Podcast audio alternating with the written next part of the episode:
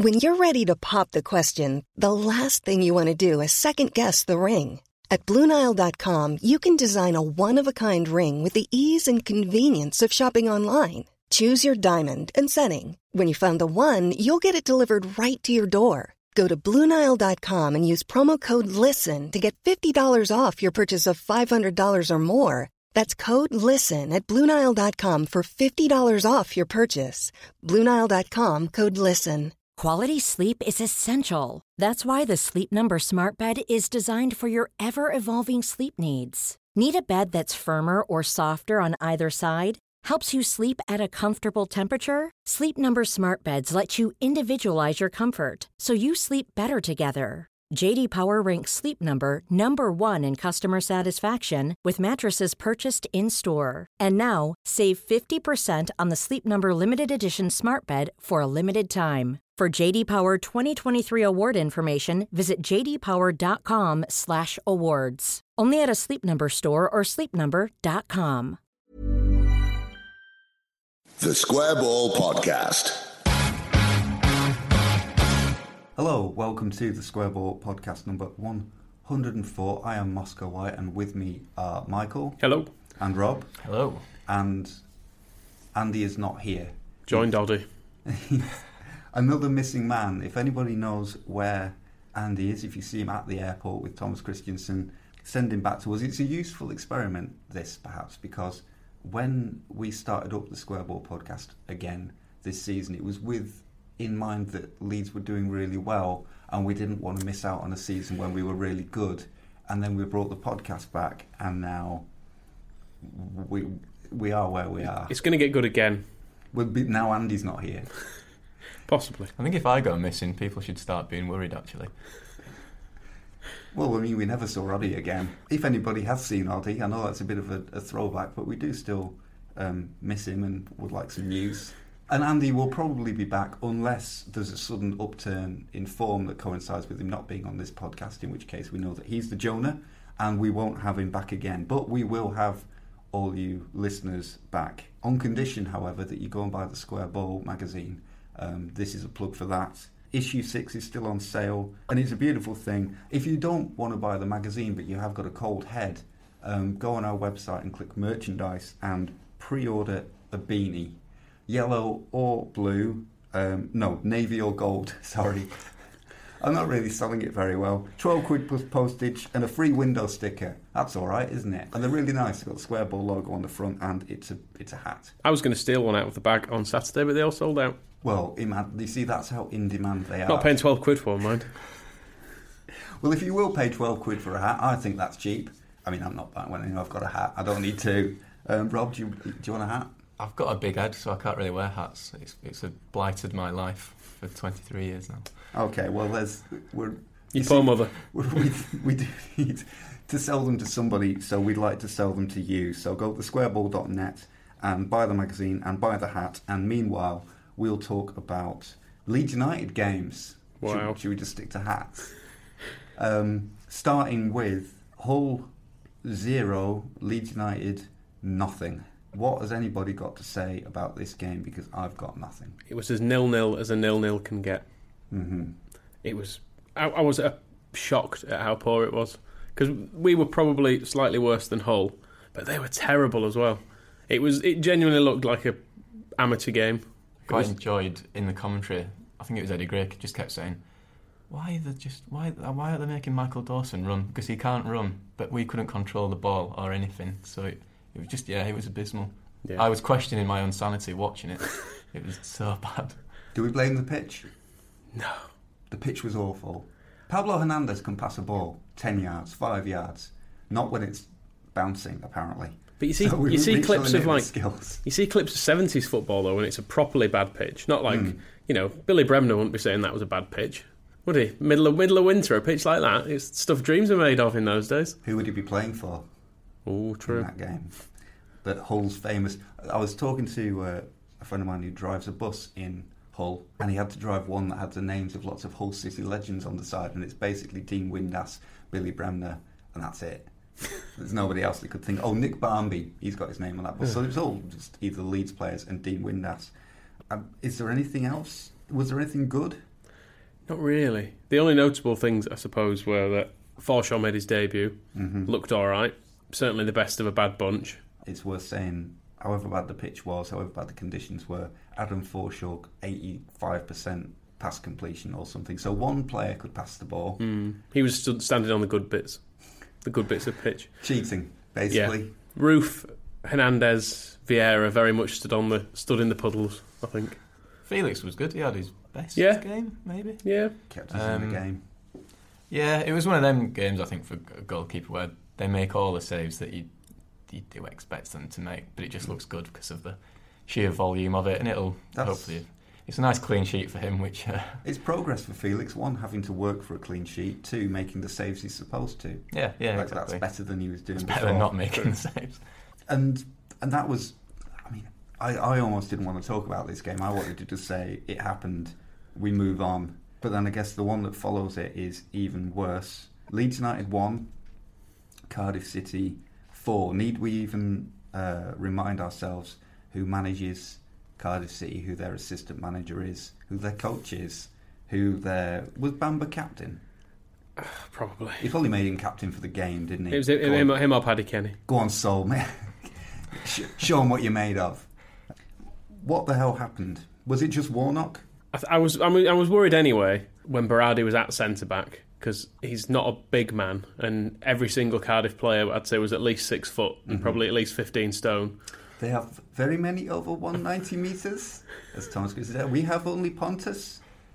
Yeah, which is I'm trying to make the point to people that it's okay to have a smaller team as long as you have a plan to keep the ball. Therefore, the game doesn't descend into a physical battle. But mm. because we gave the ball away all the time and allowed them to lump it forward more often than not, it just meant we were never going to win.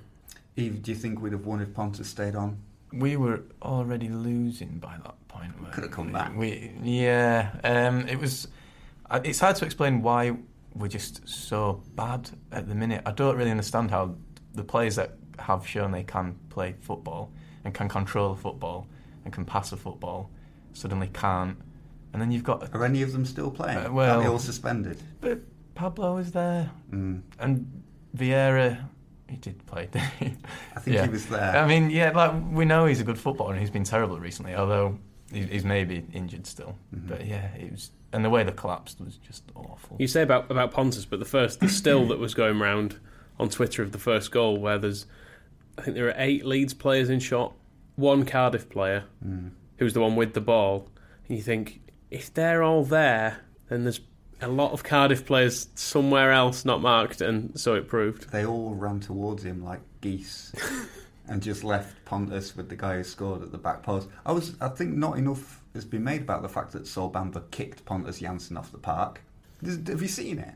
Do you know I've completely avoided watching Mm. highlights of this game and any post game interviews because I've I don't want to see Warnock. I've avoided Warnock as well, but Eddie Gray on the highlights is all very, oh, you know, I think it's oh, coming together. There's nothing in that. But basically, Pontus Jansson is running into the penalty area. Sol, Sol Bamba kicks him, and then he's he's off on a stretcher. And it was while Pontus Jansson's on the floor that Berardi, to make up for the fact that we have our defender lying on the pitch, goes in 50-50 with what's his face in front of the bench and gets his first yellow card. So it's all either.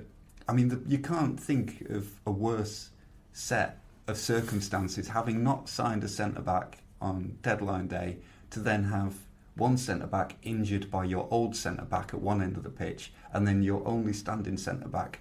I mean, as soon as he was booked, you knew he was going to get a second yellow card. All happened in the space of like 30 seconds. There are games that come around maybe every couple of years where you do think, no, we are actually cursed.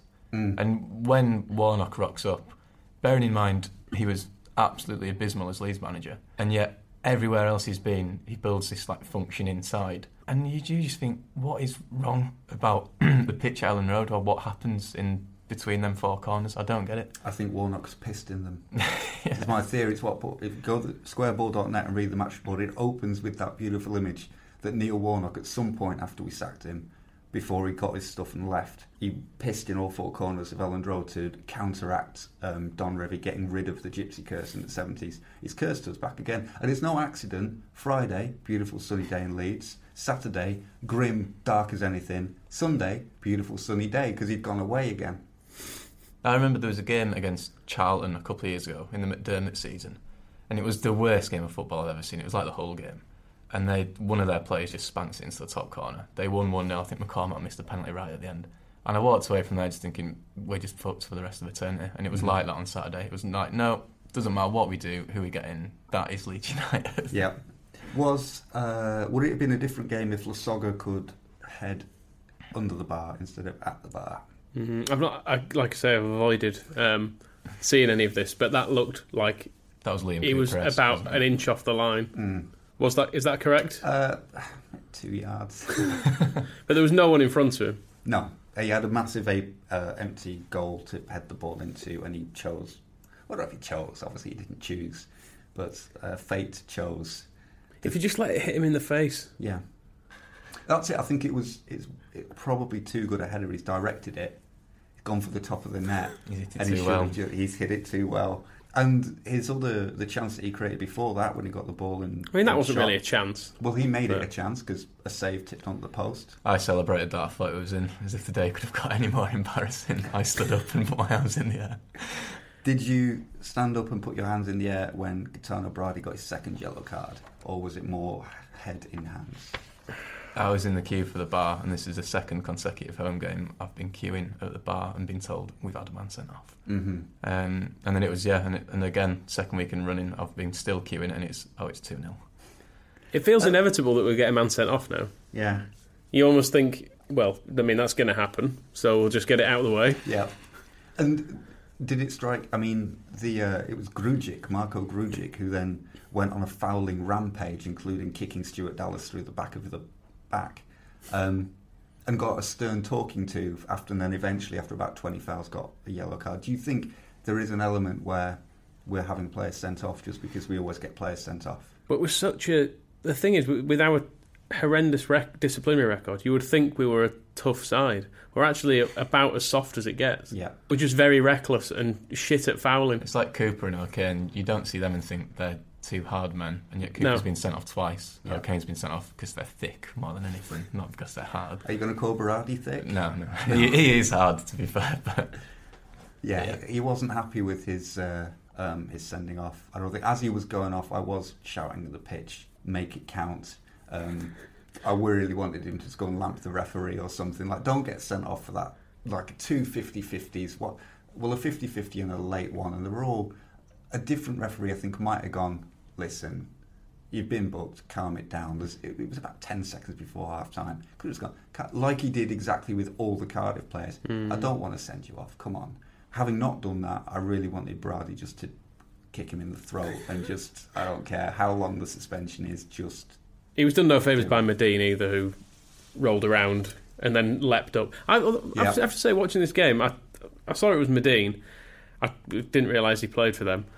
I thought, oh, he's, you know, he's a he's a big he's a big shit house. Millions. Warnock will love him. yeah, Found out afterwards they paid six million pounds mm. for him. yeah. when people He's are cla- shit. When people are clamouring for us to sign a striker, and you go, but that's what six million pound gets you. Like, Because he's terrible, isn't he? He's been Yeah. around for years and he's never been any good. No, got a couple of handy assault convictions. Yeah. I believe, and, um, and he's good at getting our players sent off. Um, and Berardi as well was unlucky to do both his fouls right in front of the Cardiff bench as well. Because you imagine the blast of war- of hot Warnock, pure Ugh. Blackwell, Yeah. and with added Jeppo, Ugh. just hitting straight in the referee's ear. And could you imagine the earful if you'd gone off at half time with not having sent Berardi off? We'd have had Warnock in his room. Hey, referee, what are you fucking doing? So you just send him off. Because you're not going to worry about Thomas Christiansen. Oh, really. yes, no. please. Yes, not very happy. Although um, I did notice uh, We can properly make fun of his voice now he's left, can't we? Christiansen gave uh, Berardi a hefty smack on the backside as he went off as well. To Naughty Berardi, boy. Berardi turned around and yelled something at him. I think he was just angry at the world. I was pretty angry at the world. We did have the second half fight back and a Sol Bamba own goal. I thought we were we did the usual thing: go three at the back, down to ten players. The game's lost, and we start battering them for a while. We didn't batter them really. We were we were way better. We didn't create any chances, though. We scored a goal. Sol Bamba scored I was going to say. what other chances did we create? Um, the Lasogga near was near the goal. Oh, okay. Ah, no, it was pretty. It was better than the first half, of course, but Mm.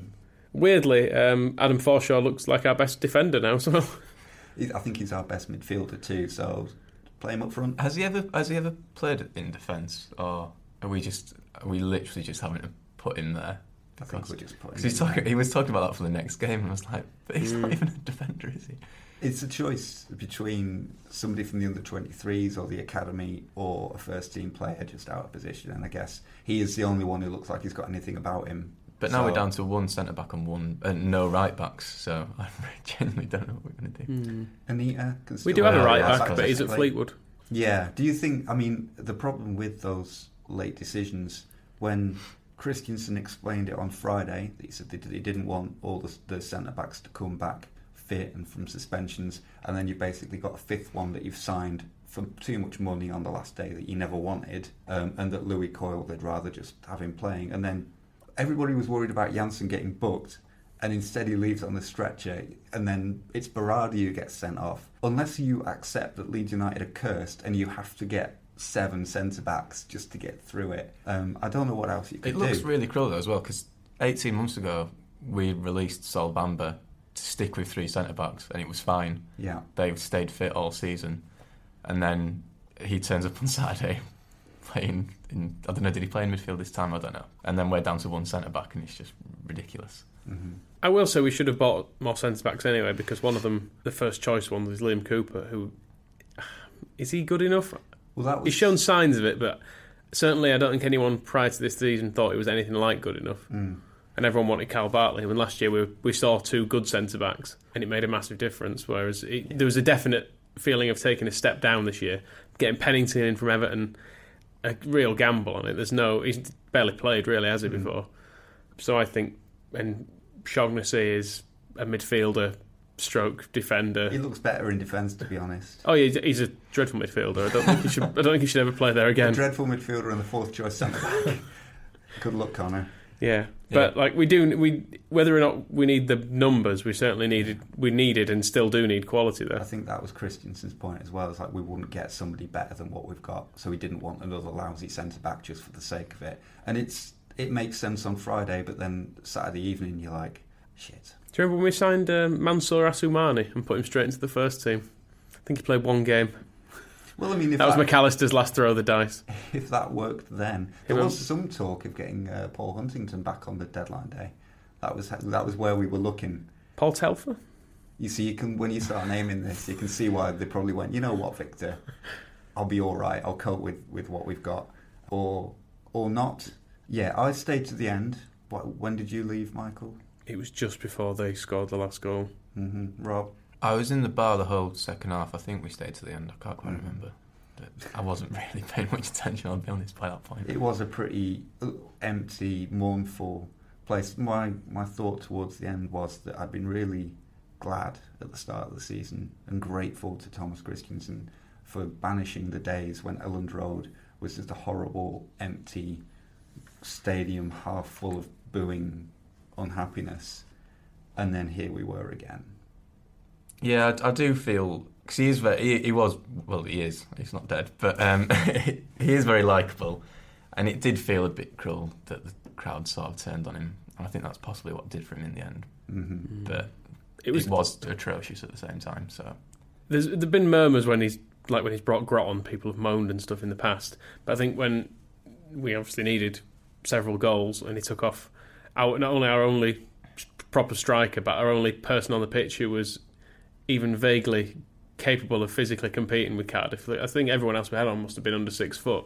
And Lasog- even though it's not really Lasogga's game, it is he is at least quite large. hmm And it was just like, what, what are we aiming to do here? Are we, gonna, are we aiming to turn into Barcelona for the last the last fifteen minutes and, and score goals that way? But yeah, it was it was a it was I think a turning point this year Mm. where, in a way, it's kind of nice we've not had to uh, we've not had to get into consistently booing him to get him sacked because he, didn't really deserve that.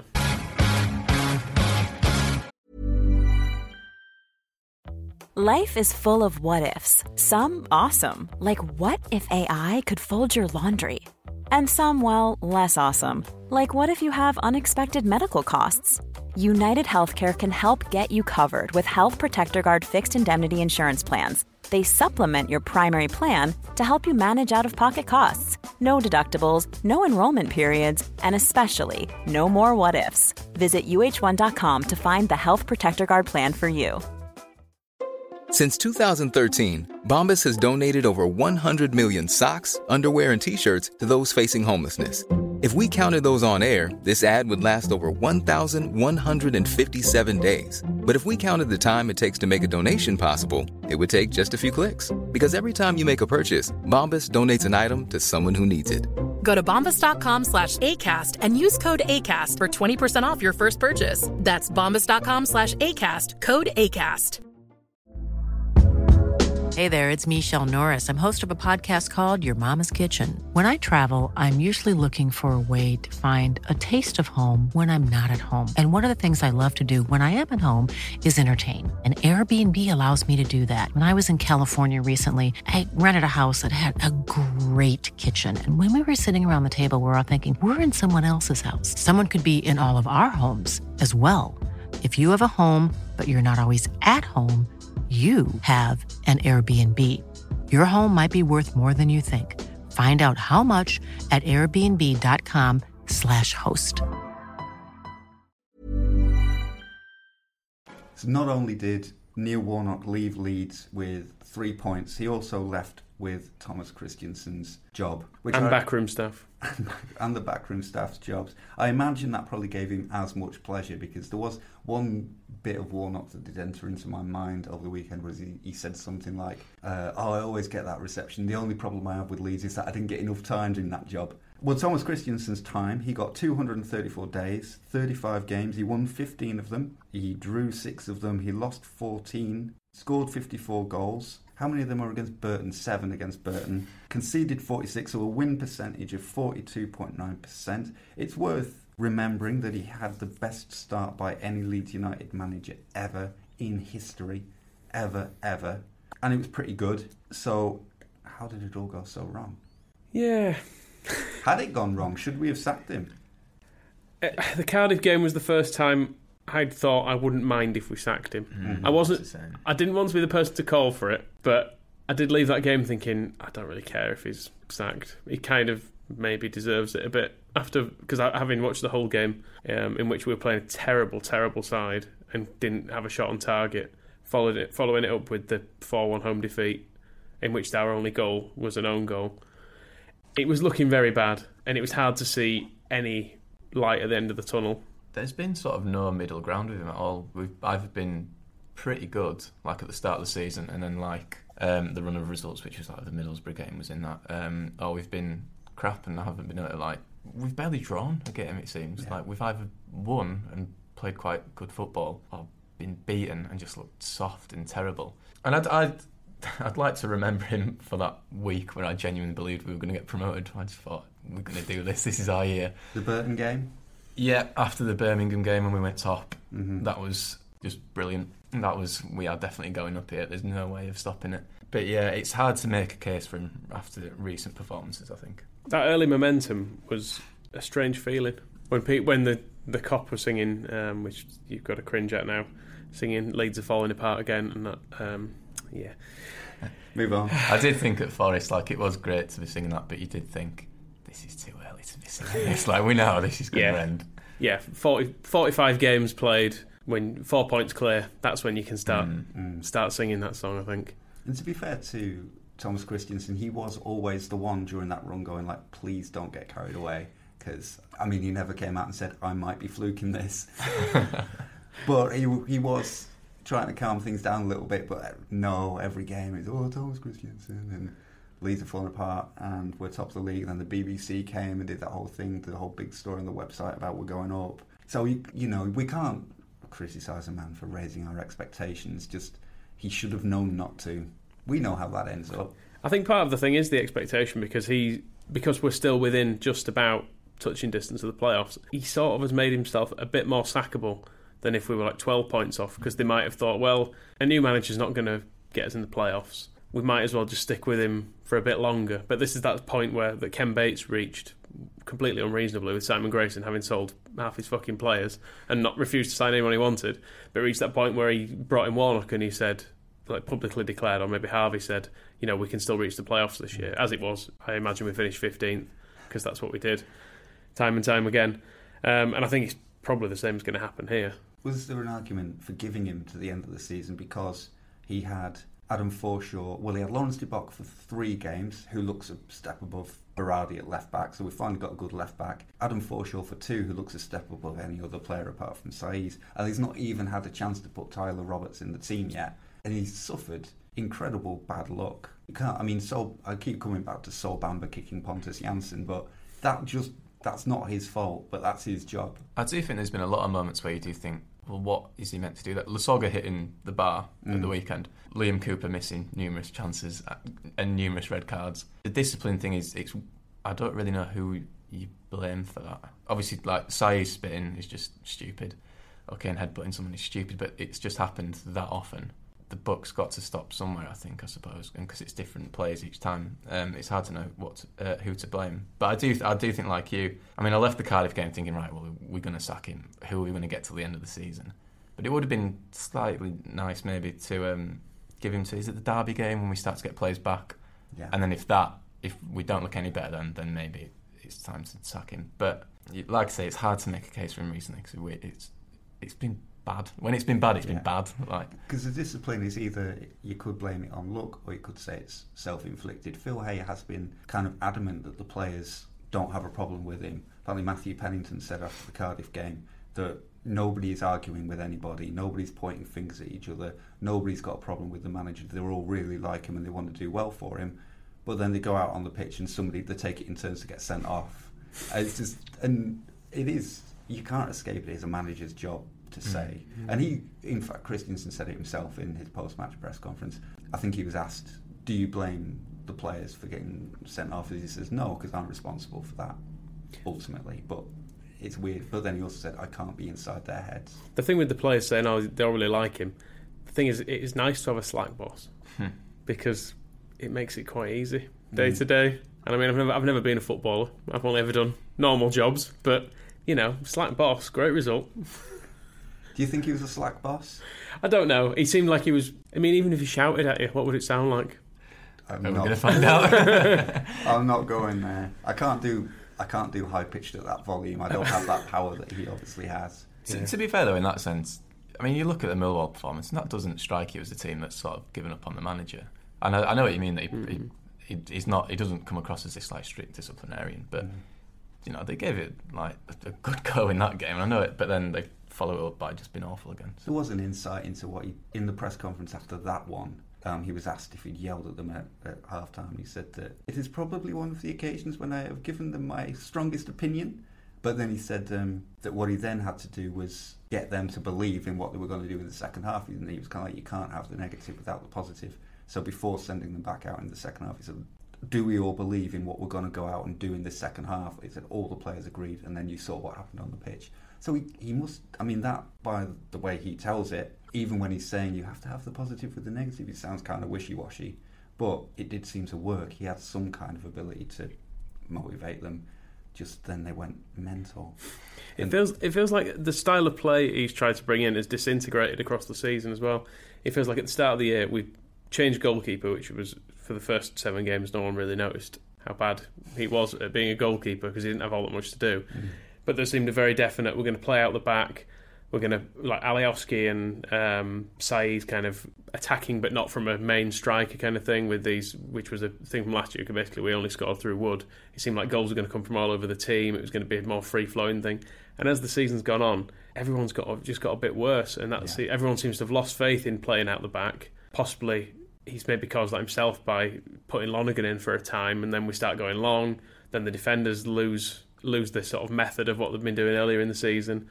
It feels a shame that it's all fallen apart because it it felt like there were certain there were certain things there in early season defeats. Maybe like you know obviously we did well in the first few games, but when we were losing, I could still generally see bits of games where things were going right, and it meant it meant you felt like sticking with it. Whereas Hull and Cardiff, there was nothing. There was not a scrap of those games I want to take with. I want to take forward under the under Heckingbottom. Will you miss him? How will you remember Thomas Christiansen? I'll remember his coat, and I'll remember that start of Good the season, coat. and I think Great that coat. is where we should remember him, how we should remember him. Do you hate him now, Michael?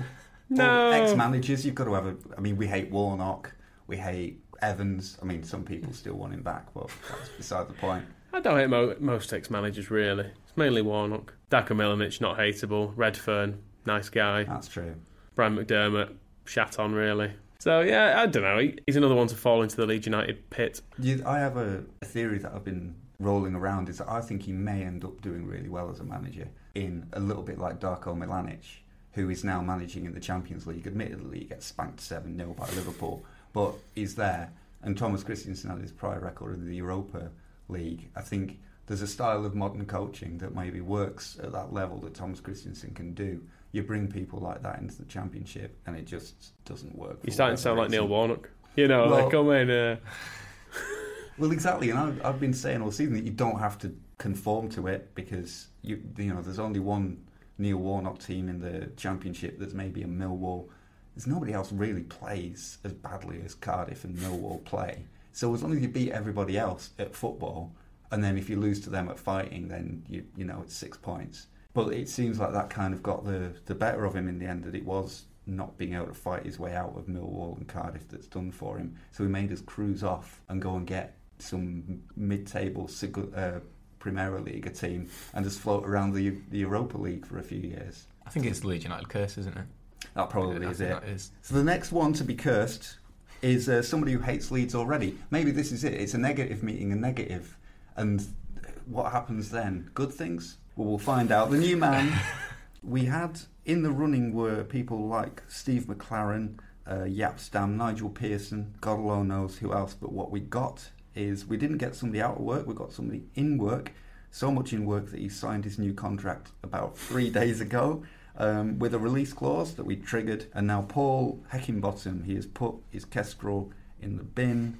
Um, he's dragged himself out of the mine. Um, he's walked from Barnsley to uh, 10 miles to the nearest train station.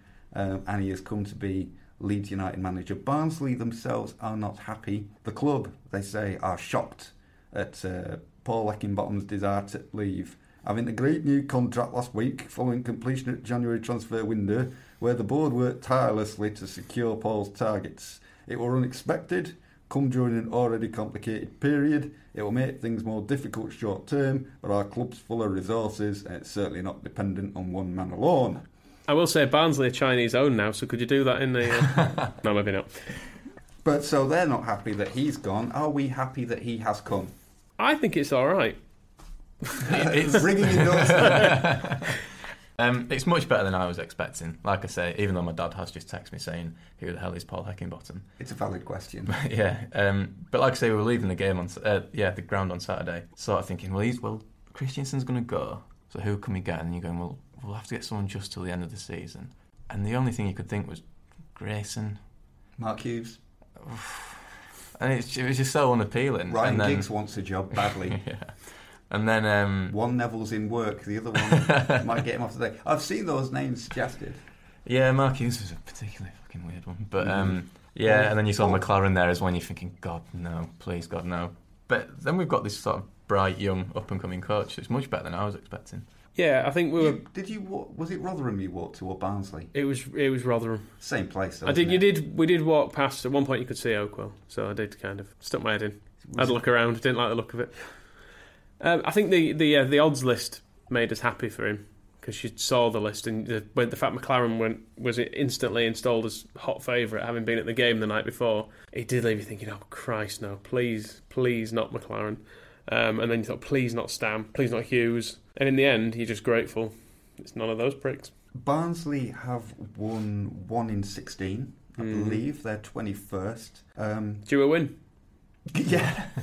well, they are. Is he? Pr- That's how it works, I think.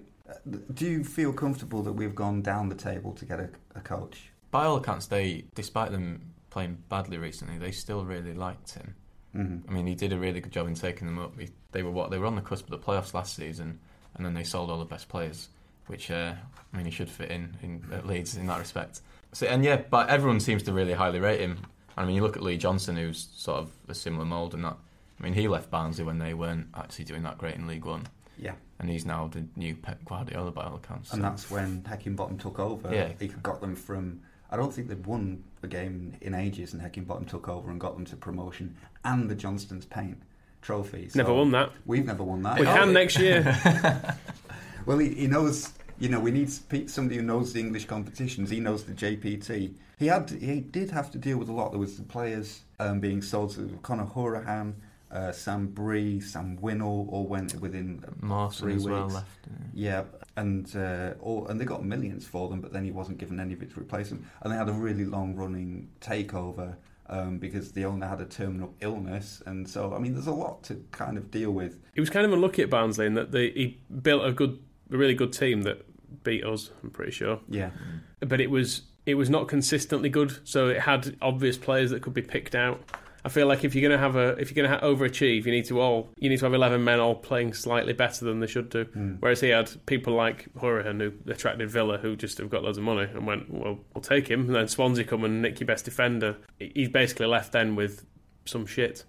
but then the uh, the impression I've had this season is that if he wasn't there, Barnsley fans seem to think that they probably would have been relegated already this season. That anything good comes down. in West Ham Boggs, who uh, they've stopped doing the fanzine now, but they were our, our fanzine cousins down at Oakwell. I don't know why they write. I think they probably stopped it because nobody down there can read. They said uh, he's one of the best young coaches in this league. Smart, intelligent, dedicated, and passionate. Communicates well and makes players better. I'm gutted. Cannot underestimate the job he did and continues to do, past tense now, with us. Uh, keeping us up the same level of achievement as someone getting you promoted. And he's also in his. Uh, so Alfie Mawson is in his um, on his credit sheet. Influenced John Stones, Mason Mason Holgate, and he does seem to have the things that we were looking for that Thomas Christiansen wasn't bringing. Knows the league, can make shit players play well, or make good players play better. Another thing with him as well, which it was flagged up in Phil Hay's article today, he's spoken in the past about actually wanting a director of football kind of figure. He, by all accounts, he was sort of doing everything at Barnsley, Yeah. um, and he just wanted to coach, which that's what he's going to do at Leeds. Yeah, his quotes. Uh, he hasn't done a press conference today. They've unveiled him without a press conference. I'm wondering if they're going to go for this kind of work ethic thing. It's just like he's training, no press conference. You can talk to him on Friday, which would be interesting. Um, but he did talk to Sky Sports News outside the East Stand before he went and took training. We'll get out, we'll get out on grass today because that's important. There are some really big fixtures coming up, and some which are going to fancies. And he says, "I won't do a Yorkshire accent much further. I can't wait to get started. I can't wait. It's a big opportunity, a big football club, and something you work hard for. I'm planning to make the most of it. When I spoke to Victor and the owner, it really aligned with what I was thinking and how I'd like to work. I presume that's the reason they thought I was the right man for the job. I'm aligned with how they like to work, and hopefully that will be good for us going forward. And yeah, his complaints at Barnsley were that he was doing a lot of admin, keeping um, that going, and that he wasn't spending enough time on the grass with the lads. So it could be, it could all be perfect. There I is- mean, when you go for a job interview, you do try to say exactly what you think they want you to say. yes. So maybe the, maybe he's he in his head is thinking, I really don't want to work with this guy. But then he goes, I think it'd be fantastic to work with you, Victor. Especially if he's uh, an incomprehensible Spaniard. Like, we got one of those around, possibly. Ooh, who's that out there? Uh, that's Jay-Roy Grot. Oh, there's a lot of potential in that lad, isn't there? The downside with Paul is when we go to uh, his quotes from before we played Barnsley this season, he said, When I was growing up, where I were from, you were a Barnsley fan or a Leeds fan when you played at field behind my house. Uh, it were Leeds against Barnsley, and the Leeds lads were always older than us and always used to kick smoke out of us. We hated Leeds and they hated us, and that is how it was. You understand the support they've got and the size of the club and the tradition, as it was always rammed down your throat with them bragging about it. It is a team everyone loves to hate, but a big club with a big tradition. Um, last season, he was talking about Leeds again, and uh, um, this came up, and somebody asked him, "Have you got a lot of mates texting you about the uh, the Leeds result?" And he said, "If the Leeds fans, they're not my mates." Is that a problem? He hates Leeds, or at least he hated Leeds. He hates Leeds. He's He a didn't- Leeds hating I've seen. I've seen the video. He says it with no passion. He's just playing to the crowd. Should, would you uh, have preferred him to be unveiled with a salute rather than a scarf today? I know Absolutely not. Steered clear of clear of that. Is it a problem that he has this in his past, that he has grown up bugged by the fact that the size of our club and tradition has been rammed down his throat with us bragging about it? I think the rule here applies that if the opposite is a better story, it's not news. So if, if Heckingbottom had gone into a Barnsley press conference ahead of a derby against Leeds and was singing Marching On Together, waving a scarf around his head, That would have been That'd have been weird. Toby Tyke would have been livid. I kind of like it in some ways because I know a lot of people hate Leeds United, but they're kind of Johnny come latelys. If somebody's grown up fighting with Leeds fans in the field behind his house, because he always used to kick smoke out of us, and he's had the tradition and the size of our club rammed down his throat, well, at least he knows. Mm. It's not going to be news to him. Because I was reminded of, we touched on Victor Orta there when he had his first interview in the summer when he said, uh, oh, there are very famous players here. I remember uh, Gary McAllister, Tony Yeboah, Thomas Brolin. I was like, somebody put a bet on that make you tell you, uh, Thomas Brolin is a great Leeds player.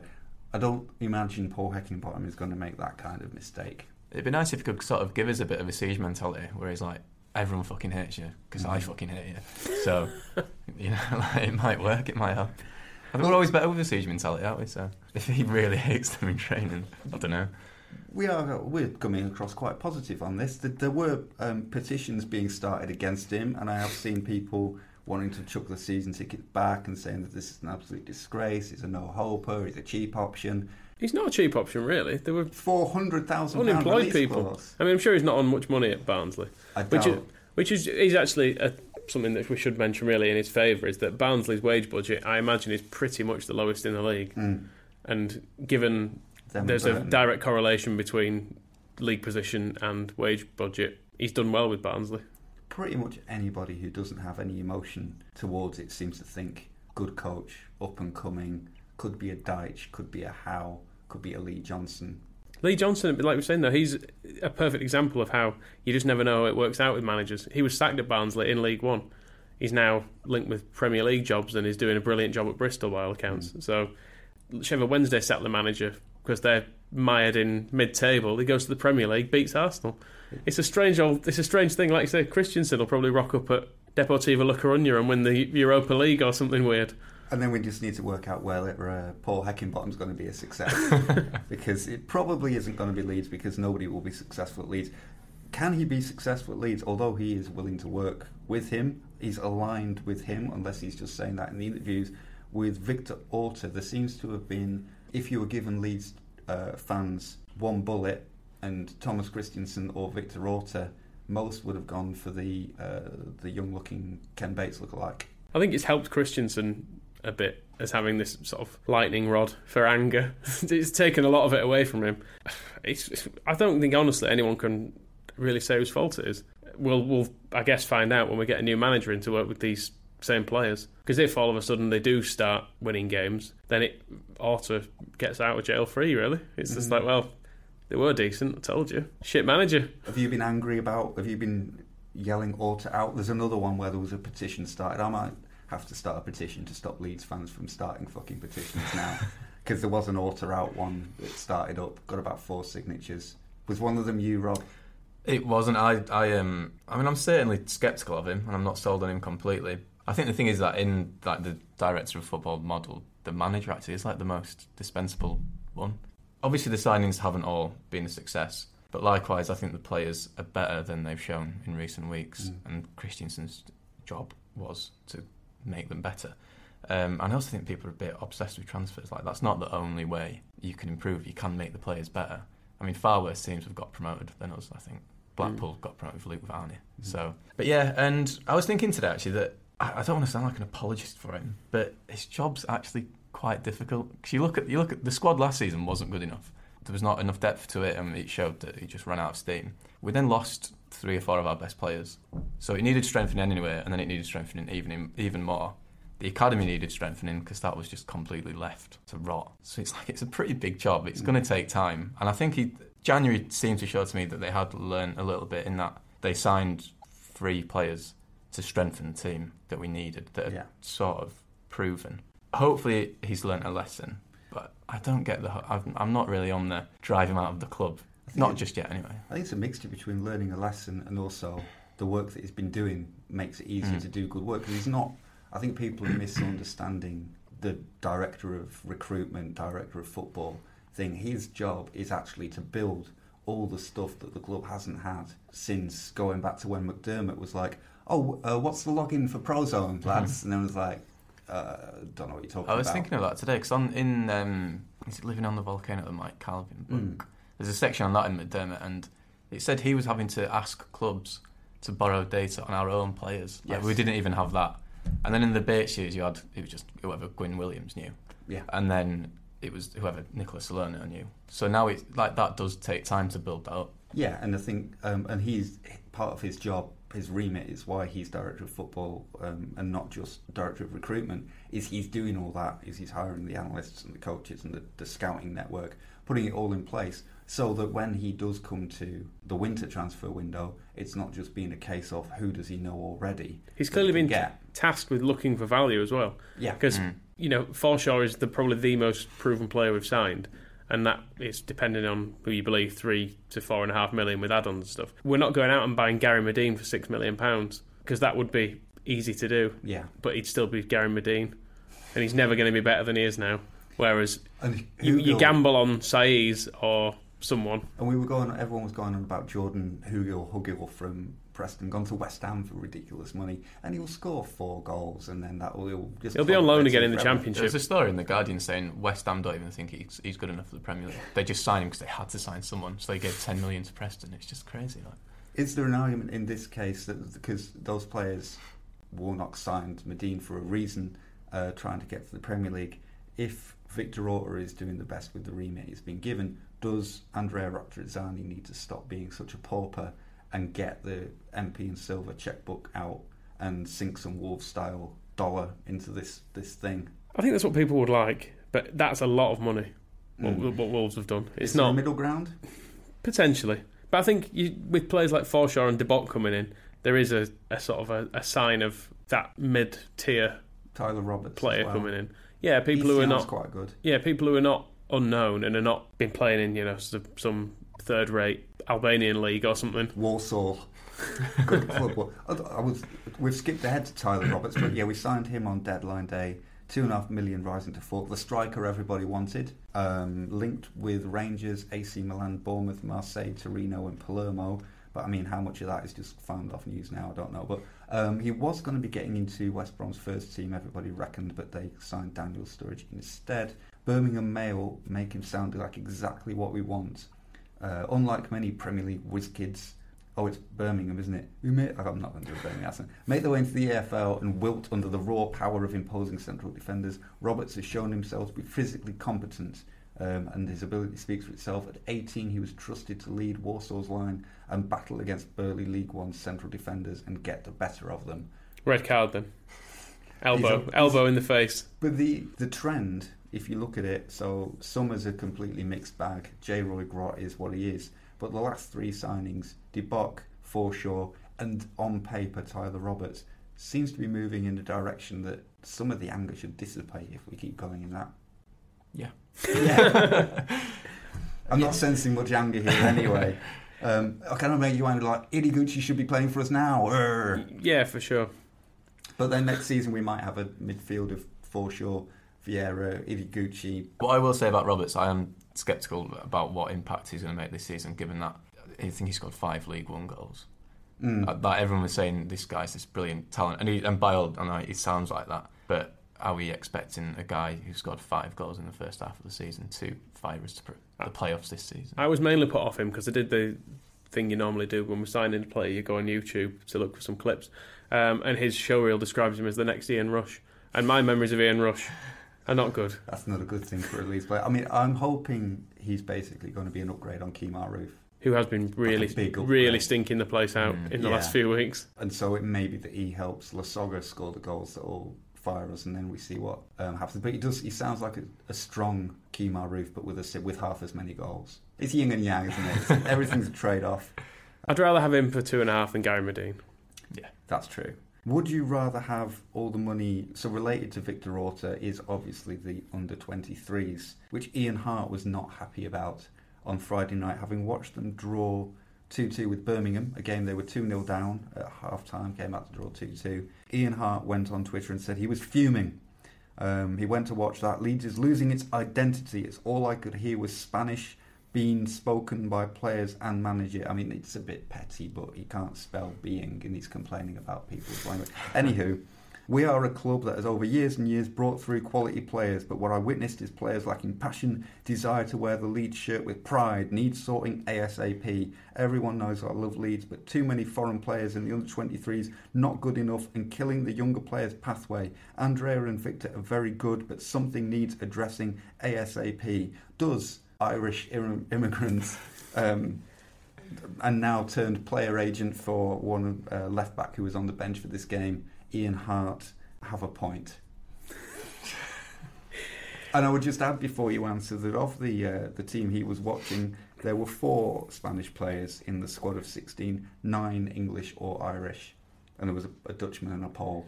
I'm, I'm enjoying an Irishman basically claiming that they are English, essentially. I'm sure that's a popular, very popular opinion in over in Ireland. Uh, it, it's very hard to separate it from the fact he's the agent of a player who didn't play, Mhm. Is he also the agent of Ewan Stokes? Owen Stokes, sorry. possibly, who's been released, hasn't he? Yeah, he was released that day. Um, and Thomas Christiansen's comments on that were that when a player gets a chance in the team and training, he has to die on the pitch and has to look like it's the chance that they've waited a lifetime for. And there wasn't enough. It didn't seem like there was enough of the Ian Harte style passion and Well- desire in Stokes. This is one thing that I've not actually seen mentioned, but if Harte is saying these foreign players lack passion and desire to wear the shirt and are not good enough, how crap are the English players that they're keeping out of the team? But again, this links back to the thing that the academy was just left alone. Yeah. So there's a massive gap of talent there. So we're going to have to sign lots of players as we have, and some of them probably aren't going to be good Mm. enough. It's much the same argument, I suppose, that you get when people say foreigners are coming over here taking our jobs. They don't speak a word of English, and they're coming over here taking our jobs. You think, well, how shit are you to have your job taken? Um, I don't know. It's a complete rebuild, isn't it? It- the- Mhm. and the format is different. To have a, it's a very distinct squad now. Is the under twenty threes. Before players used to dip between them, and if people weren't in the first team, they'd play quite a lot of games in the under twenty threes. There's now seems to be quite a strict line between them Yeah. To the point where you think, please put J. Rod Grotten a bit more. He could do with a few hours.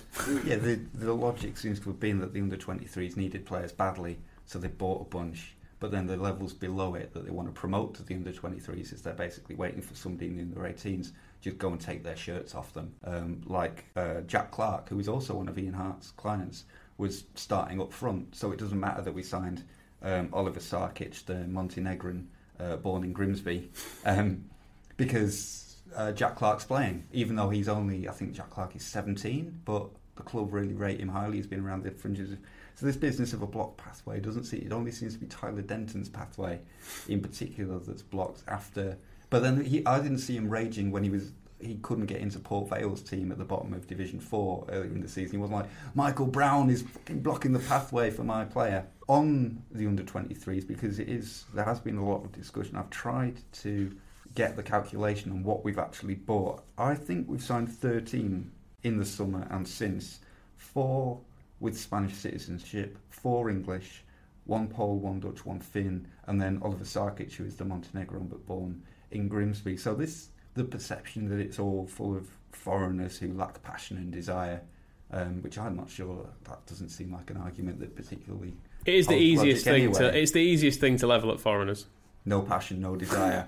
They've only packed the bags and moved all the way from a different country where they could probably quite easily have just, just played at the local club to Yeah. move to England to try and make a career for themselves. No passion, no desire. And this is like what Ian Harte did. Yeah. I don't want to harp on it, but I did go and find um, an interview in Leeds United magazine from Ian Harte when he was like about 18, talking about how difficult it was being homesick, and he'd gone home sometimes, but having Gary Kelly at the club and Stephen McPhail around and his other Alan Maybury that made it feel like home. it's ridiculous, and I'm sure there was probably some 15 year old left back from Beeston reading that absolutely fuming um, at the fact he couldn't get past. So, under 23, so yeah, It's a development team. Let's see. we'll see what Uh, develops. yeah, exactly. Like a Polaroid picture. A picture of a peacock, a picture of a rose with some croissants on Mm. it, a picture of Very popular, um, an owl, a picture of a sheep. What news do we have of the crest? It's going to be a kind of fan vote thing. Mm. That's that's what they decided. Looking forward to, to having your say. Are you submitting designs? I've had the crayons out all week. Mm-hmm. Um, it's going to end up better than the um, Lead Salute effort. Yeah. That's without doubt. And the club have said that the people can submit entries and then they'll refine them. Didn't they? They did go as far as to say that. So maybe they'll take elements of what they like from. So I'm, I'm hoping a professional designer, not the person who did the first one, but someone who's not shit. Will get hold of some things and go, oh, this is the kind of thing, and they'll get they'll pick up on the general vibe. Um, but I'd still kind of rather they chose one Yeah. because people make bad decisions. I kind of wish they would just wait for a long time now, and we can just all Mm. sort of forget about it, and then in a couple of years we'll look back and hopefully have a sense of humour about it and go, "Oh, that was." Thank God we've not done that. Eh? Look, so we've got a proper one now. Yeah. Because I'm just fucking sick of the sight of badges now. Yeah. Like I don't know what looks good, what looks bad. Or just go It's just football in the Yorkshire Rose. We'll just go back to that. Yeah. People liked that before we changed it. They seem to like it now. It's fine. It's got the name of the club on it. It's got the full name of the club on. It's got the AFC, which we don't have. Hmm. Switch that for 1919 or something. You know, make it make it centenary-ish. Or as Wilson said, 1919 to 2019 is a lot of fan designs as if we die in 2019, impending death. Could put a Red Bull can um, in the middle, maybe. I don't know. Just cut straight to that. Why do we? I mean, Aspire Academy has quite a nice logo. We may as well just go and get that. Um, Cultural Leonesa had a new logo in the week as well. I'm not sure whether there was. Which is fine. Well, that's a coincidence. Yeah, they've taken their historical lion, slightly moved its paws, drawn it a bit better. I thought you were going to say was like- chopped off its head and made it do a salute or something. They've been very respectful of cultural Leoneses. So just get the people who did that. Or there was um, the design firm, what they call Dixon Baxi, I think. Dixon of them is apparently a Leeds fan, and he tweeted out, "We will do this for free." Their previous work is they did the entire Premier League rebrand. They rebranded Eurosport. They'd worked for Formula One teams, and they're like, "We'll just, we'll sort this out for free." I don't know if the club have gone to them uh, and bitten their hand off. Mind you, the Premier League did become put a UKIP lion on the badge, as I remember. But you know, But the colours behind it were pretty nice. and yeah, it will probably be better when you look at that plank of wood that keeps getting circulated around town. Um, for example, you do wish some professionals would just come along and, and sort this out. Speaking of professionals coming along to sort things out, very briefly, who do you think is favourite to take over at Barnsley now that we have taken away um, Paul Heckingbottom? well, I know I know who it is 'Cause it's written down. Because it's written down. Uh, it's very funny if it is him, given he's such a career man. Bucky's favourite at the moment? Gary Monk. I mean, that would be the project. Moving on.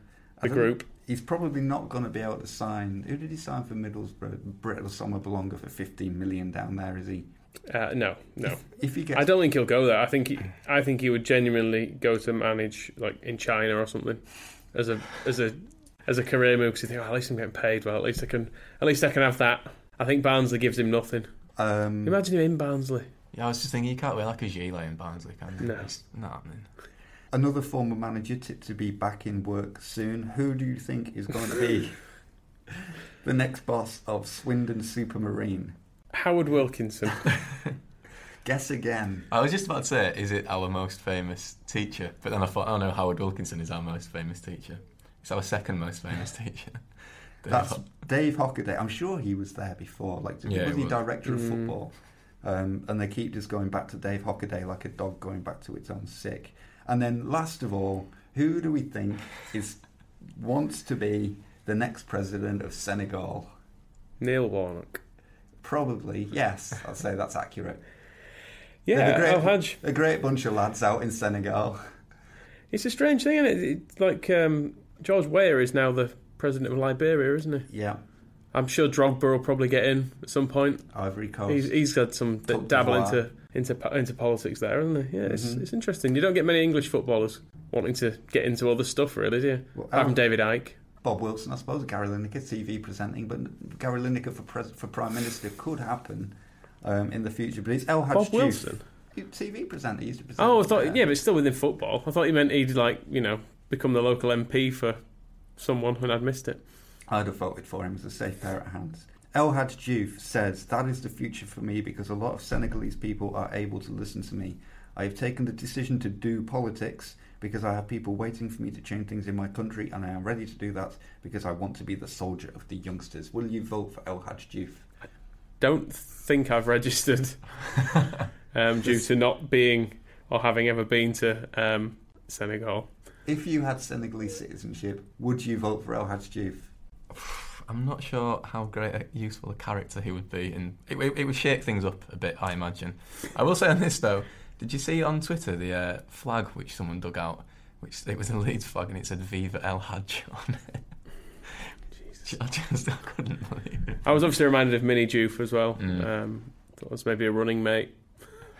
Bodyguard. But yeah, just someone to take on the campaign trail. You know, like how there's lots of Santas because they can't be everywhere. hmm Lots of mini Jews. Just so the people of Senegal can meet a Diouf-like character. Well, now that the, the pathways into our under 23 team's been blocked, maybe our local youngsters can all get work. It's impersonating El Hadj Diouf uh, to help Senegalese politics. Yeah, I mean, uh, uh, politicians in this country aren't great, are they, at the minute? So Oh, do you want if El, you want Hadj Diouf to stand round here, local councillor? why not? Why not? Coming up then, the Heckingbottom era begins um, in South Yorkshire.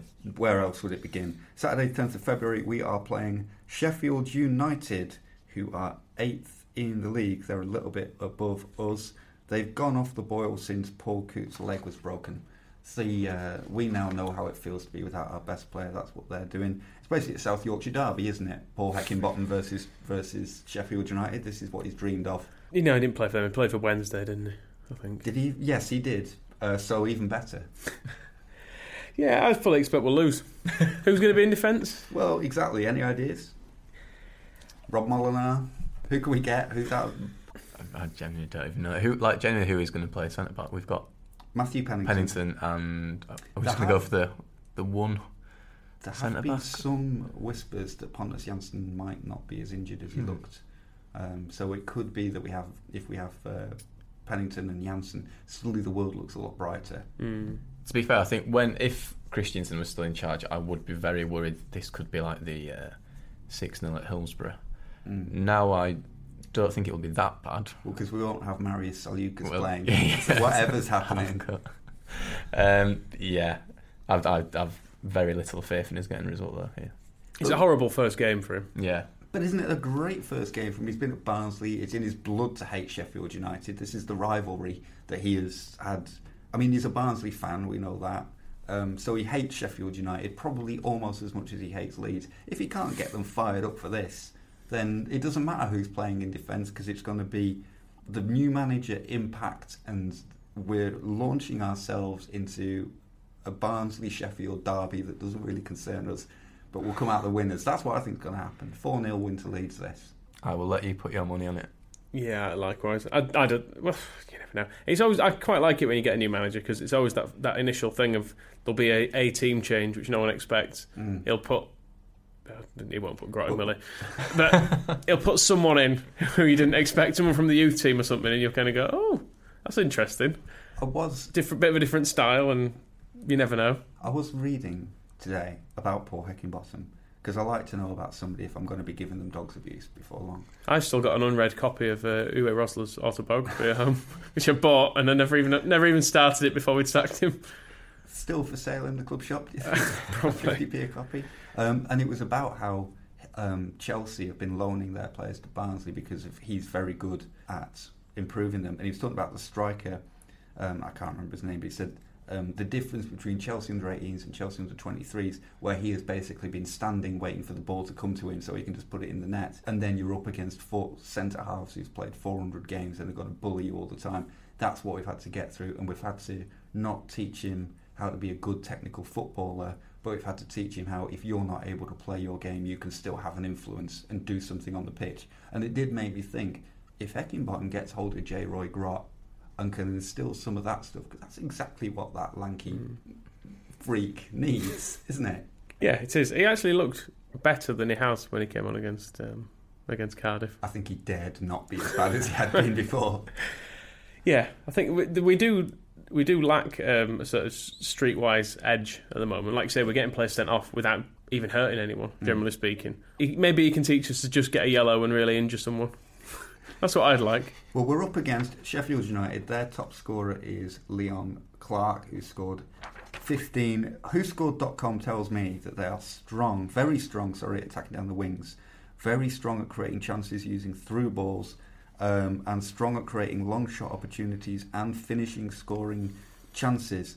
Um, that up against our potential mid defence of my, uh, Matthew Pennington doesn't, I still think, fall now. I still, I mean, this sort of shows how st- stupid and strange football is. Because Leon Clarke was like a joke at Wolves. He was a punchline. I remember he scored the day we sacked Milanic, and the joke was something like, I think there'd been a upset in the Premier League. Man United had been beat, maybe. And it was like, Man United had been beat by Burnley.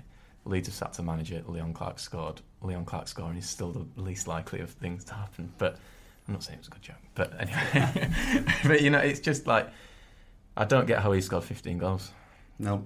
which worries me again. Do you think he's going to get three more against us? I wouldn't bet against it. I mean, that, that goal we conceded to Sharp in the first game probably the softest of the season.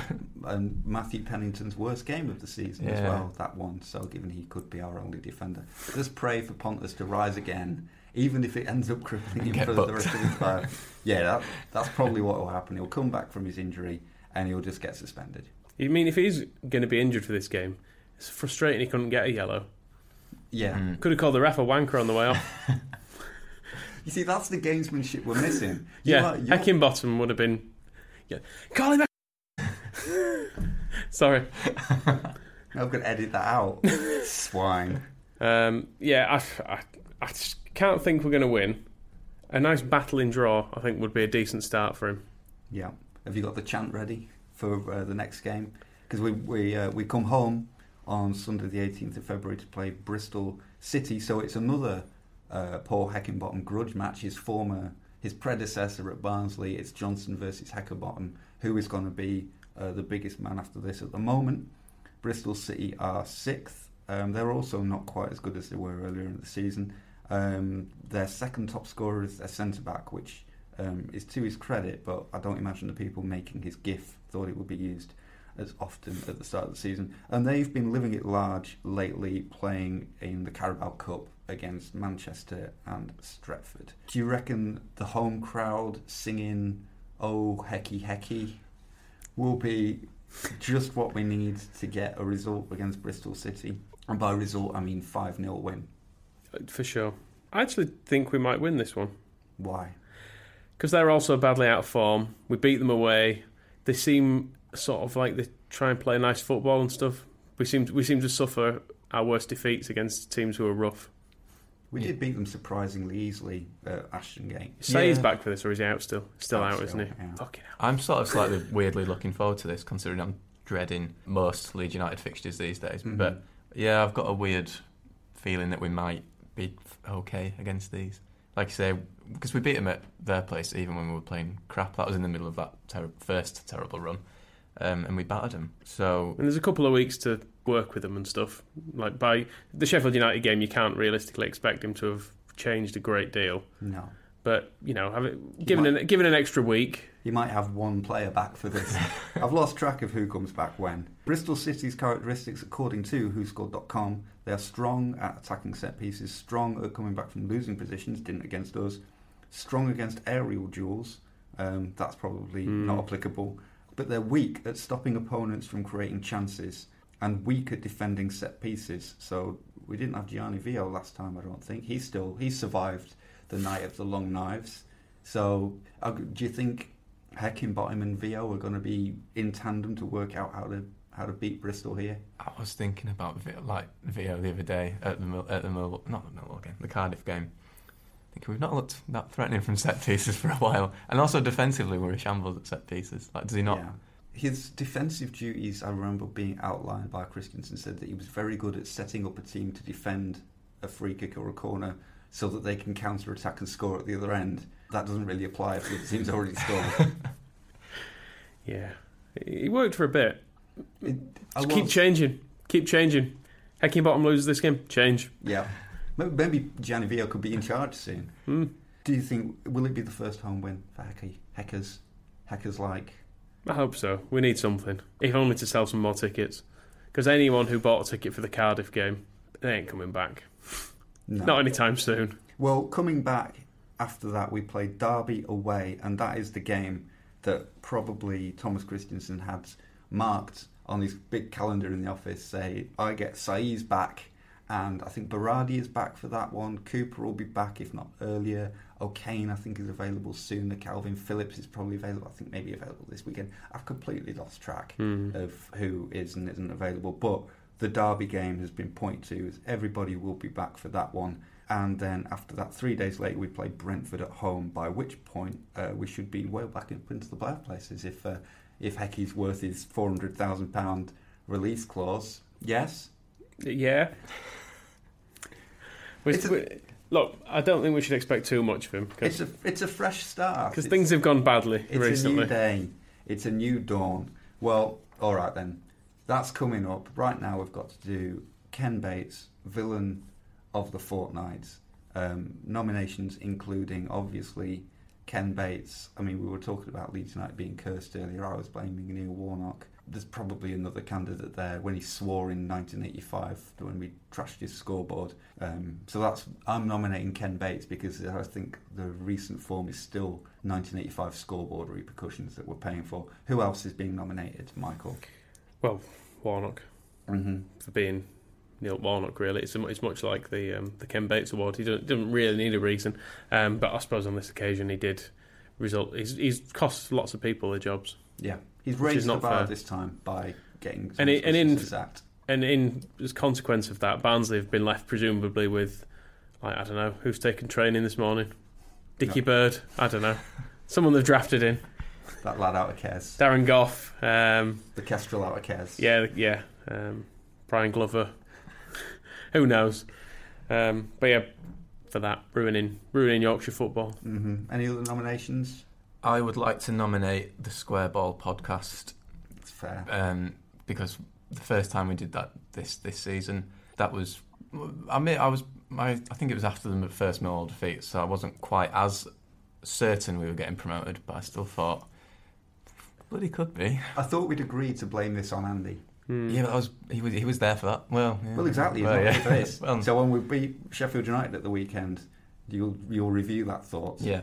Um, but okay, no, the TSB podcast is a fair. I'm sure a lot of people would also put that nomination, as well as uh, Ken Bates. I want to nominate Paul Heckingbottom for being a lead taking scumbag. You can't say that about our club and not be nominated for Ken Bates for another fortnight. I think we need to get the retaliation in early in this case. I'm sure we we probably did we nominate uh, Thomas Christiansen for hero on the first one for making everything so great. We should have just gone straight for um, villain. So Paul Heckingbottom is villain, Ken Bates villain nominee. Um, Victor Orta probably needs to go on just because Yeah. you know everyone hates him. Everybody else. I think personally, we'll, I suppose we'll see.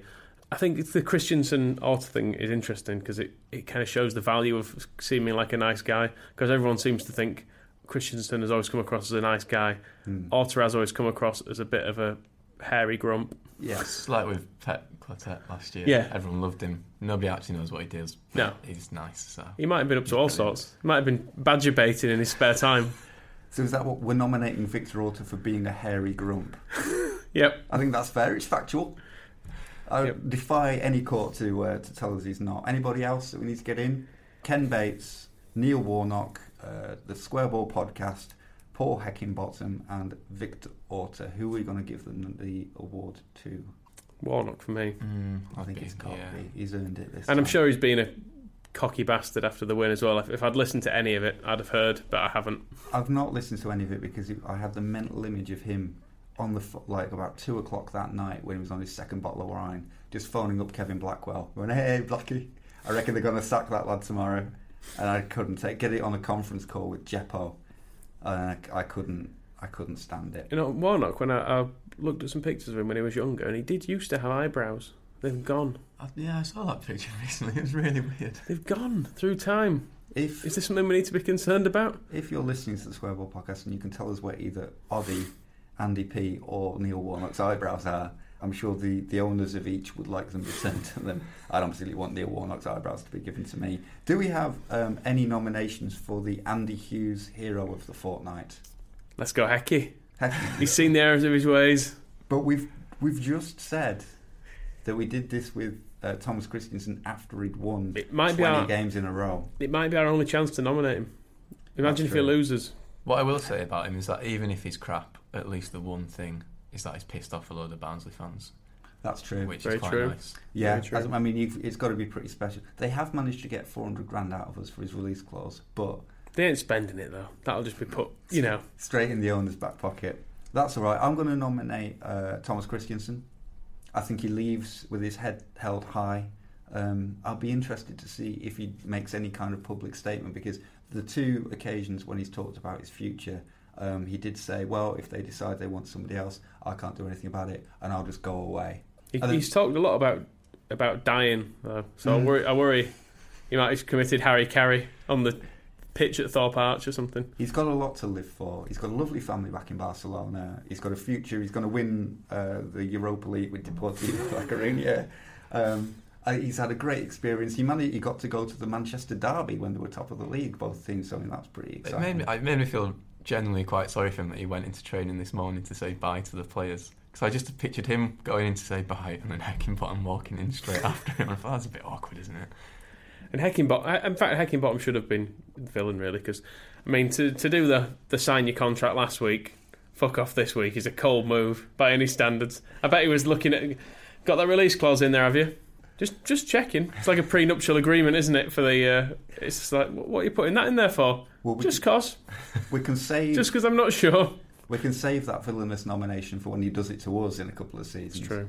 um, if we don't have to sack him first. So so far we've got Paul Heckingbottom and Thomas Christiansen. Anyone else? Nobody really springs to mind lately. The only person I could think of, because I really couldn't think of anyone, was Felix, because he's he sort of was acceptable, and he's possibly the only. I mean, he's conceded four goals in two games, so he's Yeah. not really been. But against Hull, it was fine. He was good. I did. I think we referred to this perhaps in the last one at the end of the Millwall game when they scored their winner. He was the only player going around to every single player saying, "Get up, we can still win this." Which for a spineless milk baby was quite surprising. So he and he was quite vocal again. I noticed he's he seems to be saying, you know, I'm a. I think he's one of the older players in the team, and he seems to be like trying to take it on. I'm hoping it's been like last season when Green was pretty terrible for the first half and then became brilliant. Maybe he's Yeah. found his bratwurst oven or whatever whatever he was looking for. So we've got Felix Wiedwald for um, starting to resemble a goalkeeper. We've got Paul Heckingbottom for um, future success and glory, and then we've got Thomas And Christiansen. annoying Barnsley fans, Oh, sorry. primarily. Paul Heckingbottom for really annoying Barnsley fans, and then we've got Thomas Christiansen for just being a nice guy who it's a shame. Who's going to take it out of those three? Kind of want to give it to Christiansen, I want to give it to Christiansen. just as a.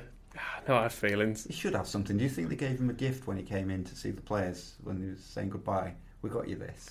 I bet. I bet they gave him something in a bag, and he was like, "Oh, what's, what's this? It's Neil very Warnock's kind of you." No, no, it's it's just your stuff. You left some things. oh, no, no problem.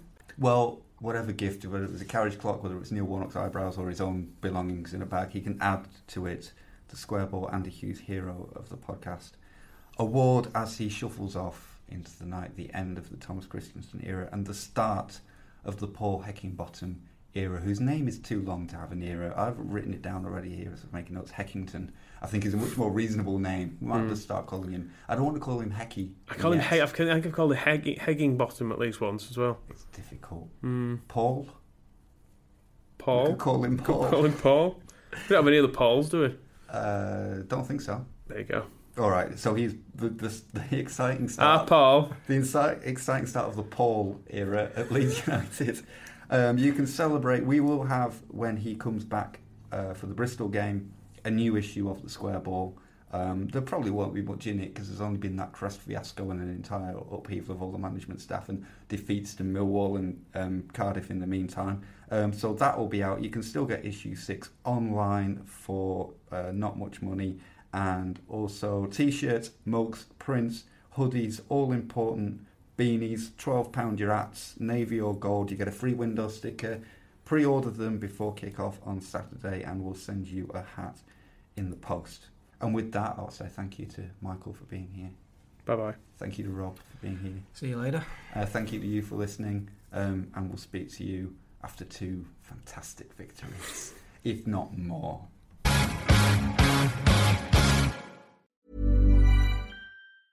Even when we're on a budget, we still deserve nice things. Quince is a place to scoop up stunning high-end goods for 50 to 80% less than similar brands. They have buttery soft cashmere sweaters starting at $50, luxurious Italian leather bags, and so much more. Plus, Quince only works with factories that use safe, ethical, and responsible manufacturing. Get the high-end goods you'll love without the high price tag with Quince.